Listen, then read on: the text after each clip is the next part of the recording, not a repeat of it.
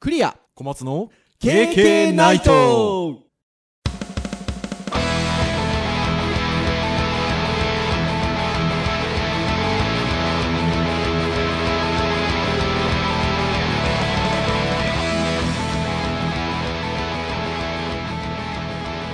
よっは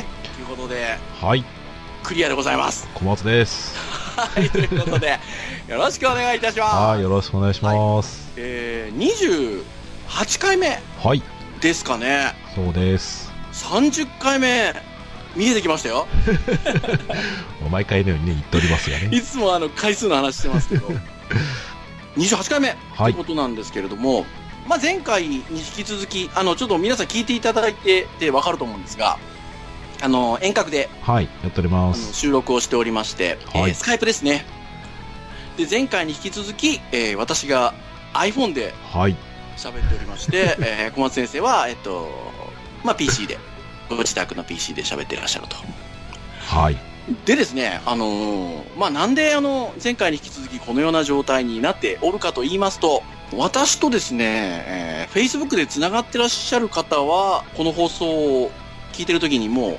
すでにご存知かと思うんですが、ポッドキャストのみで、あの、私のことを知っていただいている方に は、ちょっとね、あの、びっくりする情報かもしれませんが、まあ近況をねちょっと近ね況を言いますと、あの、実は私、あのー東京を離れまして、はいあの生まれ故郷である福岡に実は戻ったんですよね。 はいまあだから前前回もそういうことだったわけですよねそう、実はそういうことでございまして、ただちょっとこう、もろもろございまして、あまりこう、まだ公に発表しておりませんでしたのうで、んあの、ちょっとこう、新しい試みでやっております。まあ、新しい試 まあみそこはねであることには変わりはないんです別けどに、隠してるわけではないのでそうなんですけど、実は、まあ、そんなことがちょっとございまして、活動の拠点をちょっと福岡に移したと。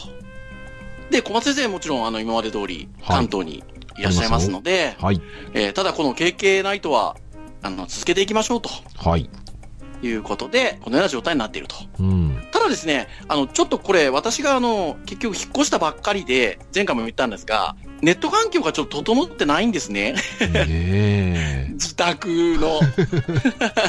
なので、それが整えば、もう少しあの、音の状態は、うんあの、今までの状態に近しいところまでは持っていきたいなとは思ってるんですが、まあちょっとね、スカイプの圧縮がどれくらいかなっていうのはそう、というのがちょっとわかん実ですね際にやってみないとちょっとまだあれなんですが、ちょっと前回もそうですが、今回も、えっと、いわゆる携帯の回線といいますか、はい。もう私あの au の iPhone なんですが、つないでお話をちょっとさせていただいているので、まあ若干ちょっと私の音の軽い感じがするかなとはい。いうところなんですが、ちょっとお聞き苦しい点はご了承いただければなと、うんあの、いうところでございますよ。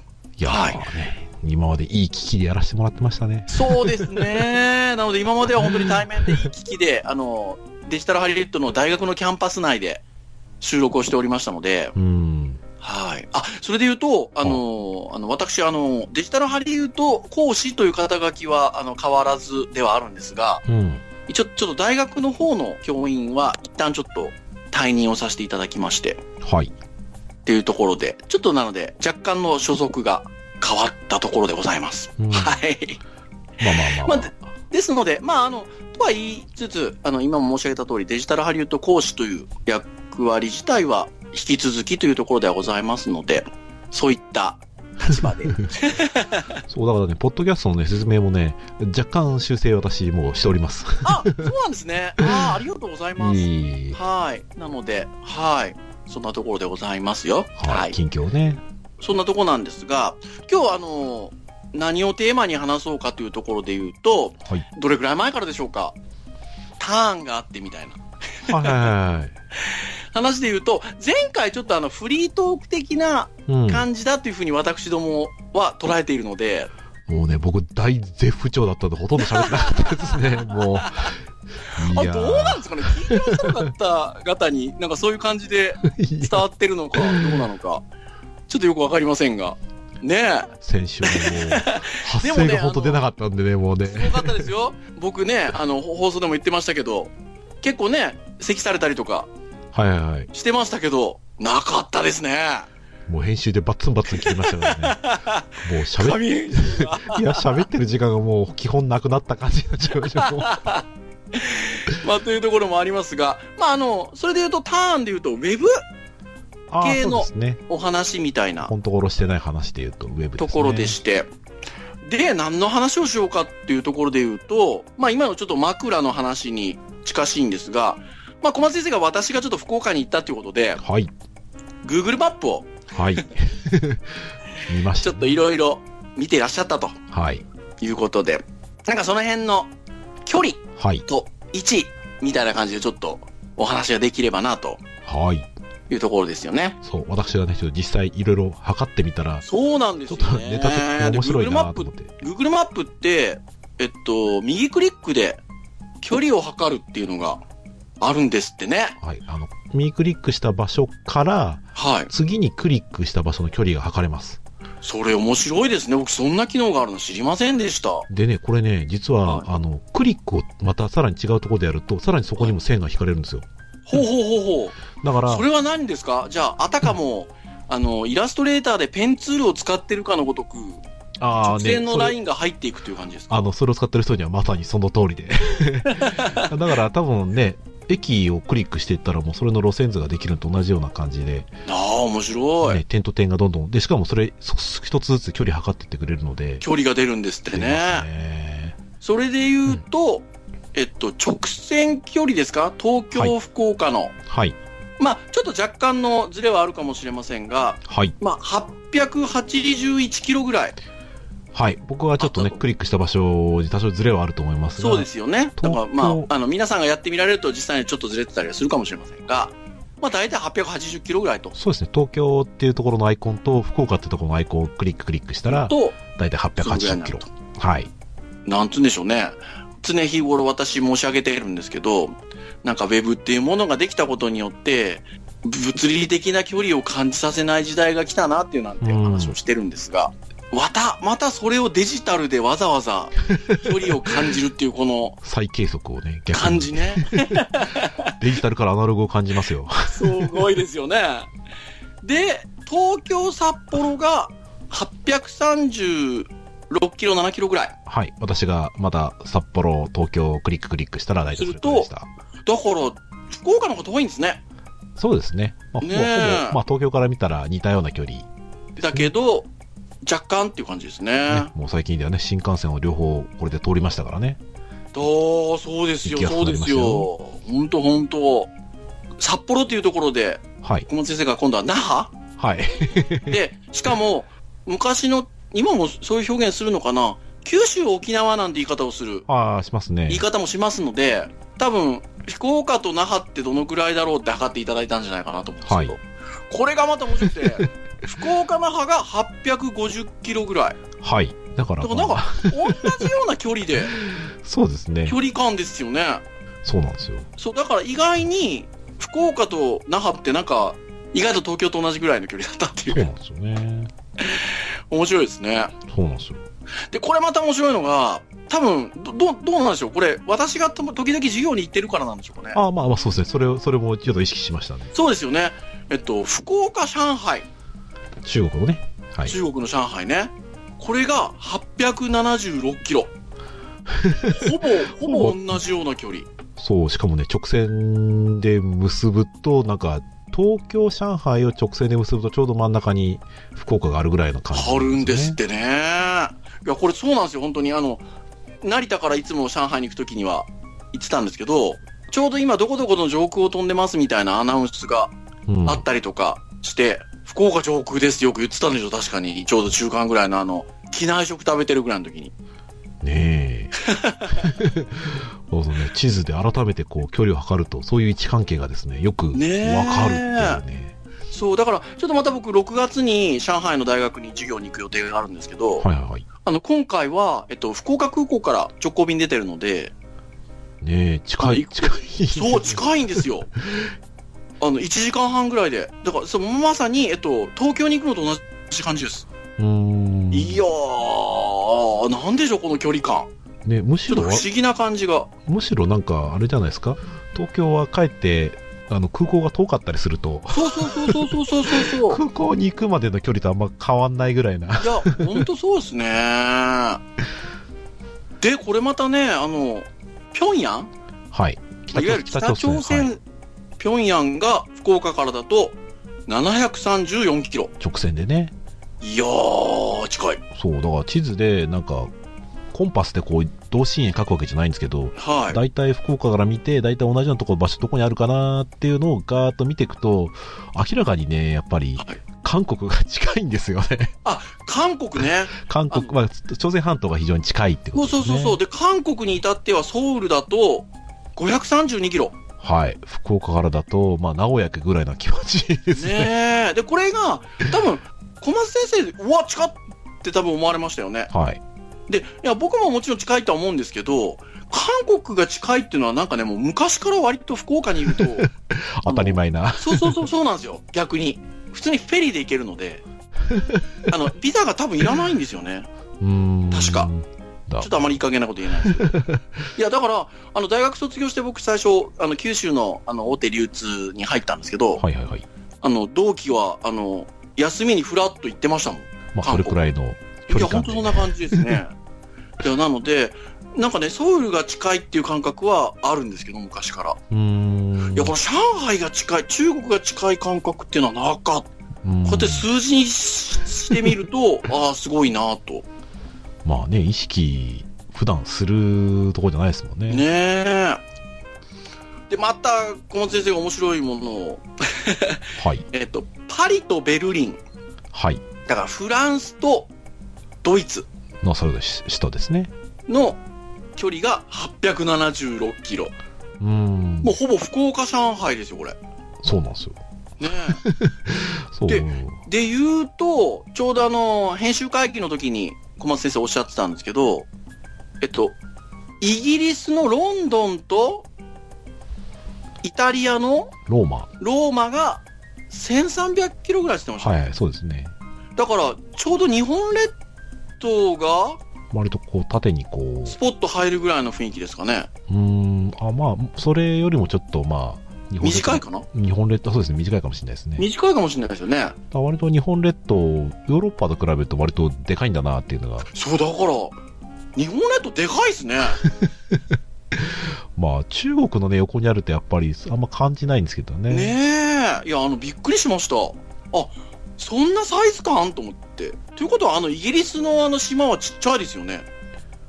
ああ、そうですね、日本よりもちょっと小さいかもしれないおそらくねなんか、感覚で言うとなんか、あれと同じぐらいかな、みたいな。いやー、バスルバレスメルカトル図法のちょっと罠ですよ、それ来たら。ああ、そうそうそうそう。ちょちょうどこれも編集会議の時にお話ししたんですけど、メルカドル図法ね。うん。なんか皆さんね、これ聞いてる皆さんなんか昔ね、社会の授業とかで習ったんじゃないかなと。地球ってね、丸いですからね。そうなんですよ。だから僕らあの平面図みたいな感じで地図見てますけど、上の方はだから引き伸ばされてるんですよね。そうなんですよ。結局ね。そうなんですよ。あの、平面にするために。そう、ち地球地球儀を、まあ、遠投に投影したっていう言い方を、あの、そうですよねウ。ィキペディアではされてはいるんですけど、だから、北の方とか南の方に行けば行くほど、ちょっと広げられてるというか、そうなんですよ。なんて言うんでしょうね。そんな感じですよ。よね。だからまあ、日本は割とだから、それで言うと、やや中心に近いので、はい。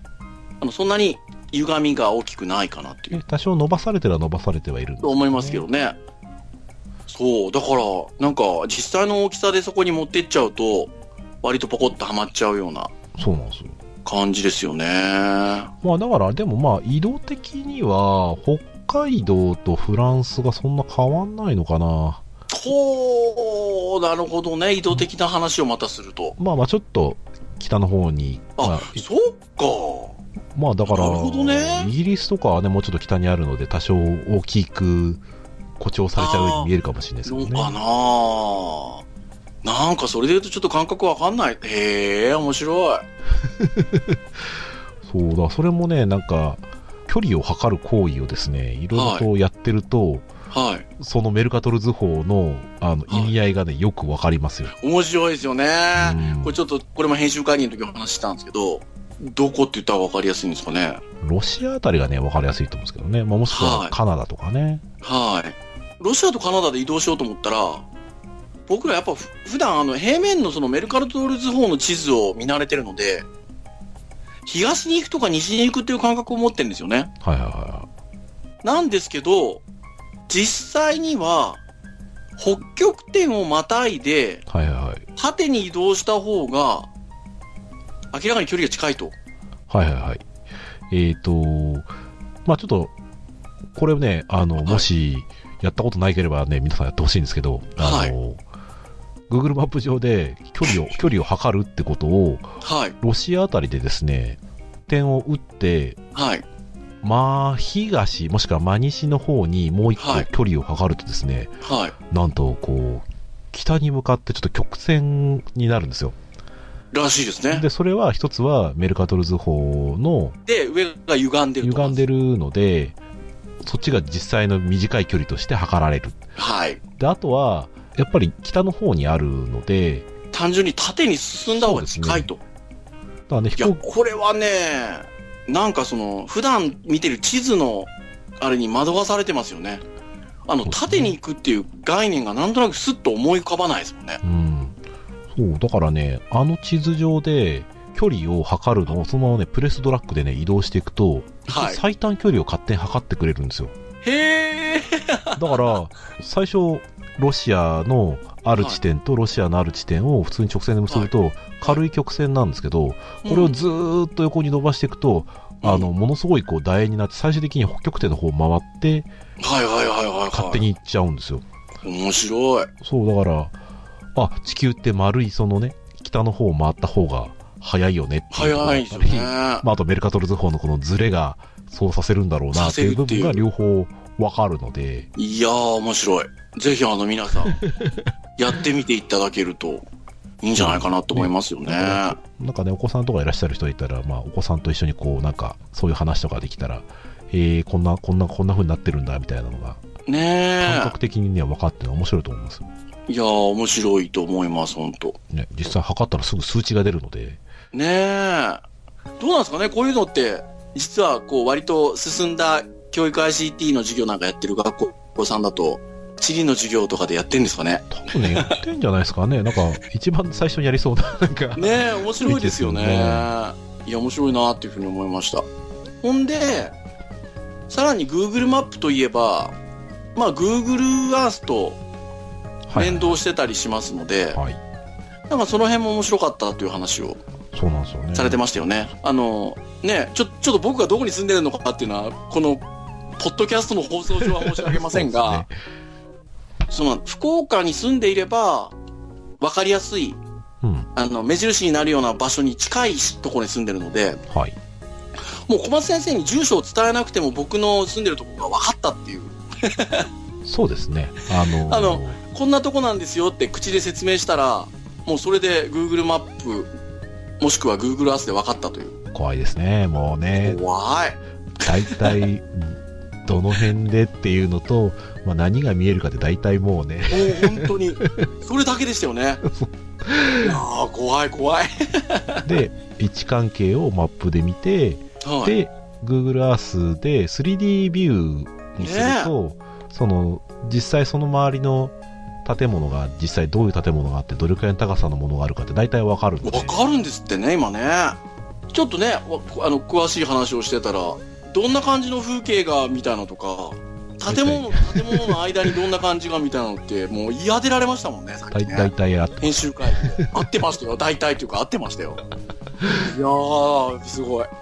そうだからちょっと前にねその Google の話してる時にその引っ越し先の,、あそうのそうそうそうねそう場そう所とかそうの。雰囲気がわかるっていうのはもうまさにこれなんだろうなっていや、本当そうです。そうなので、あのーまさにね、ストリートビューでいろいろ見たりってことは、あの、普あ段ーそうですね僕普段ね、してたんですけど、いや、まさかその Google Earth と連動して 3D でグリグリみたいな話っていうのは、まではやってなかったので、いやー、面白いなと思いましたね。ぜひ環境を整った際にはいやーやりますやり ます。で言うと、ちょっと話若干それるかもしれませんけど、ネットリテラシー的には若干気をつけないといけないですよね。そうですねまあ変な話写真撮ったりとかね、ネットに上げたりとかっていうこともしますけど、はいね、写真ってあのメタ情報っていうの入ってますもんね。そうですねどこの場所で撮ったみたいな情報って、まあ、緯度 GP 経度そうですね。緯度基本的には経度ですね。持ってるので、その辺はね、なんか SNS 系とかにアップロードしたりとかする場合にもちょっと気をつけたいですよね。うん。僕基本的に最近写真撮影でもほとんど iPhone でするようになっちゃったんですけど、もう切ってるんですよ。その辺の情報は。ああ、メタ情報。うん、メタ情報は切ってます。なので、まあその心配は、一応その写真のデータというところで言うと一応ないんですけど、うん、だけど、まあ、キーワードで結構 ね。あ、そうそうそうそう そう。キーワードは、でもだから、気をつけないといけないですよね。まうあ、ん気をつけないといけないというか、うん。まあ、そこのね、あの、個人情報のレベルをどう感じるかっていうのは、その人それぞれだったりもするのそうで、ですね。まあね、ちょっとあの、一概には言えません が、はい。と思います。まあ、ちょっとあんまりそういうネガティブな話をしちゃうとっていうのがありますが、あまあまあ、の、ちょっとね、これ、まあ、知ってる方はもう全然ね、まあ、あの、そうだよねって話だし、知らない人からしてみたら、あ、そういうところから、こう、ね、家の情報とかが知られて、うん。まあ、自分はともかくね、周りの人にこう、影響が出ちゃうっていうのああ、がそうそう、知そうそらう。ず知らずのうちにそ、れはね。ね、やってしまったりすることがまあ怖いことなので、うん。まあまあ、そこは、ね、自分を守るためでもあり、まあ、周りに見られないためにも、うん。まあ、やっていいことだいけないことはこう、ね、知っとくといいかなと思いますね。そう思いますよね。でもまあ、逆に言うと、その出先、まあ、はい例えば旅行先とか、うん、あのそういったところでは逆にそういう情報ってねぼ僕は切っちゃってますけど、はい、まあ、便利だったりもしますしそうですね。ね逆ありますけどね、撮影するのとね、旅行するのが好きな人であれば、うん、あの撮っていった写真をベースに自分がどういう風な移動経路を取ったかって多分マップ作れますからね。うーんいやほんそういうふうに思いますうん、はい思いますしまあそういうことは分かりつつでもそういうこうストリストリートビュー使ってみたりとか Google Earth 使ってみたりすると単純にあのそういうことが分かるんだなっていう面白さはねはい。あの感じていただけるとねうん。すごくいいかなと思いますね。なので、そういう意味でいうところでの、その物理的な距離感をなんかやっぱ感じな、ウェブっていうものがあることによって感じなくなりますね。そうですうね。ん実際にこういう収録をしてると、まあ今までは本当に対面でデジタルハリウッド大学のキャンパスで収録してましたので、はいはまあね、あの今ちょっと iPhone で携帯回線使って収録してるところもあって、ビデオ通話じゃなくて、いわゆるスカイプの音声通話で収録してるんで、いはい。はいはいはい。今までね、あの、様子を見ながら喋ってたのが、ちょっとね、そう違った感じになってますけど、そう。ちょっとあい相手のね、こう喋るタイミングとかをね、こうそう測りながらっていうのが ね、割と普通にやってたんですけどね。そういう意味でいう、あの、物理的な距離は感じることはもちろんありますけど、うん。まあでもね、そんな感じでね、ああ、僕がどういうところに住んでるんですねっていうのはなん か、小松先生からすると、そうやって理解していただけたりとかしますしね。そう、だから、物理的な距離があるがゆえに、東京だと割と面と向かってやった方が早いとか、はい。実際まあ収録機器がね、大学にあったのでっていうところもあっうて、ん。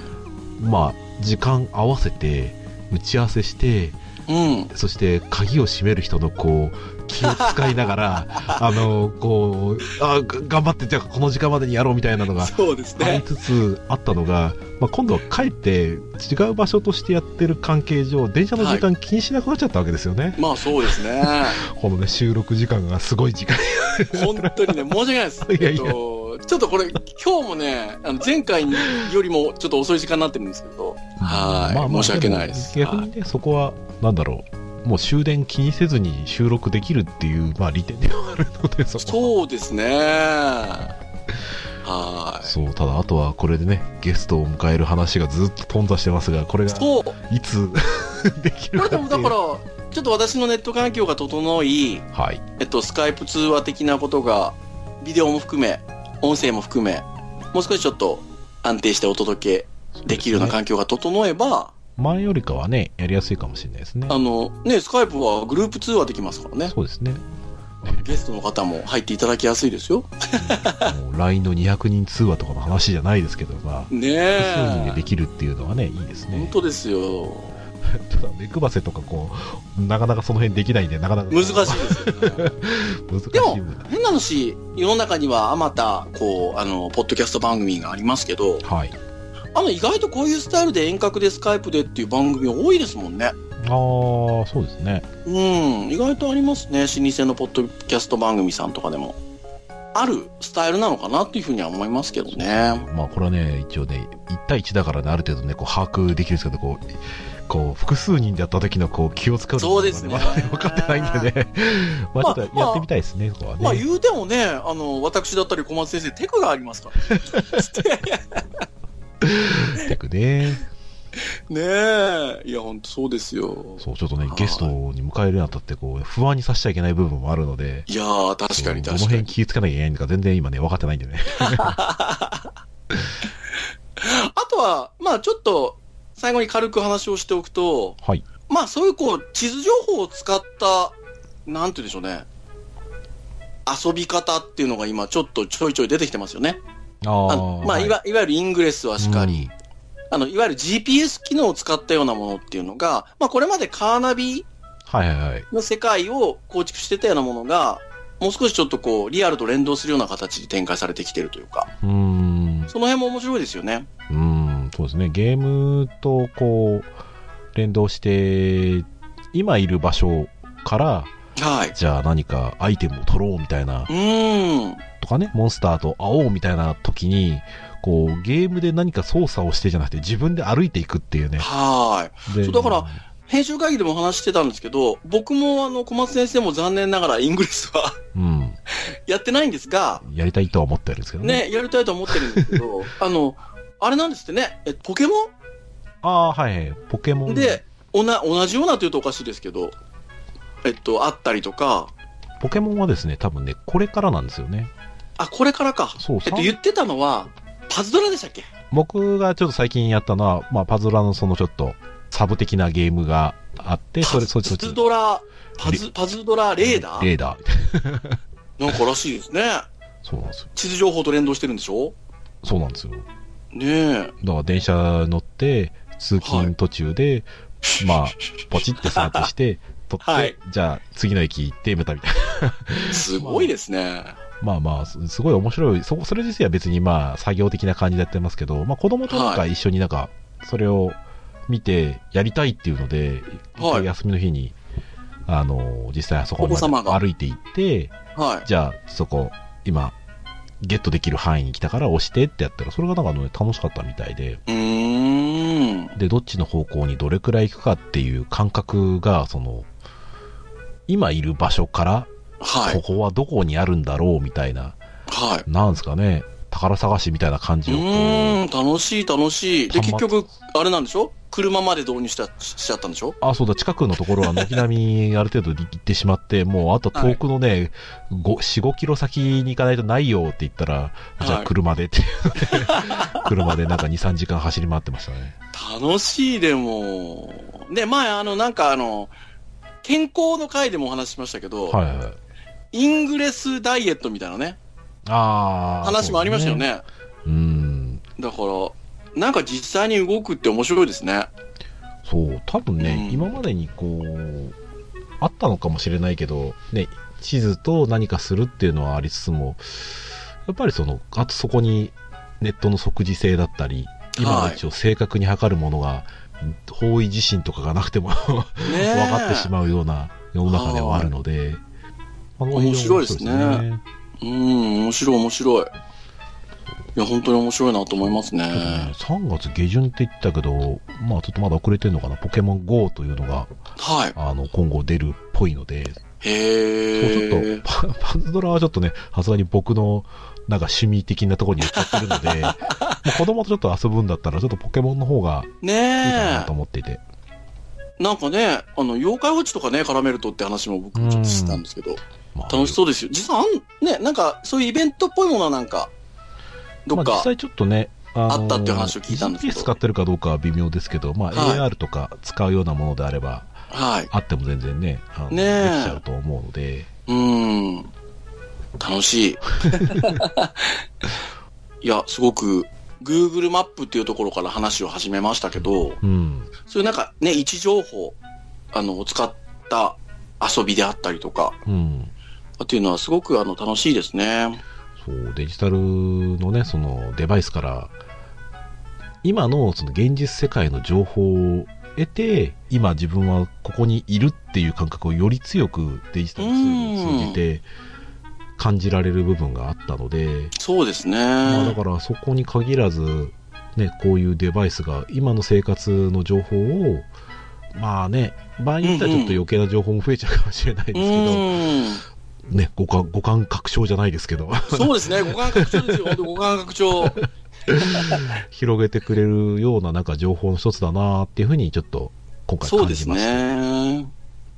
あの、話の締めかどうかわかりませんけど、はあやっぱあの、僕ら、ちょっとイングラス、イングレスチャレンジしてみないと。そう ですねちょっとねあの痩せないといけないところもあるのでねえ、ちょっとや、やってみようかな。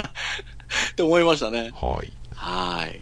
てなところでしょうか。はい経験ナイトなんですが、毎週木曜日に、えっと、配信をしてますね。そうです ねはい。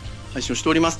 いわゆる配信サイト、公式サイトでは直接あの、聞いていただくこともできるんですが、えー iTunes ストアで購読登録をしていただくと、まあ、今言ったように木曜日に朝に降ってくると。はいですので、まあ、あの、それでお聞きいただいている方も多いと思うんですが、お聞きいただきましてありがとうございますとはいはいいう感じでございます。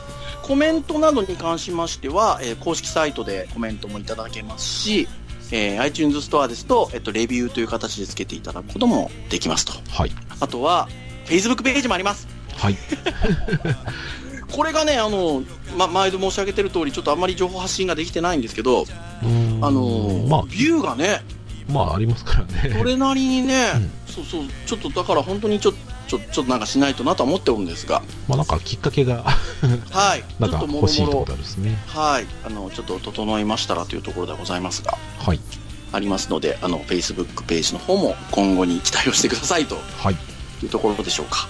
ということ で、えーいつになったらうちにネットが、えー 届くのか。この時期なんでね、時間かかるって言われちゃったんですよね。あ引っ越しのねシーズンからねそうなんですよ。もうあの申し込みはしてあるんですけど、じゃあゼロシムを試していただいてそうですよ。 そんな話もちょっと編集会議でしてましたので、ちょっと試してみたりしようかなと思ってるところでございます。はいはい。ということで、以上にいたしましょうか。はいえー本日お届けをいたしましたのは、クリアと。小松でしたでは、また次回の放送まで、さようならさようなら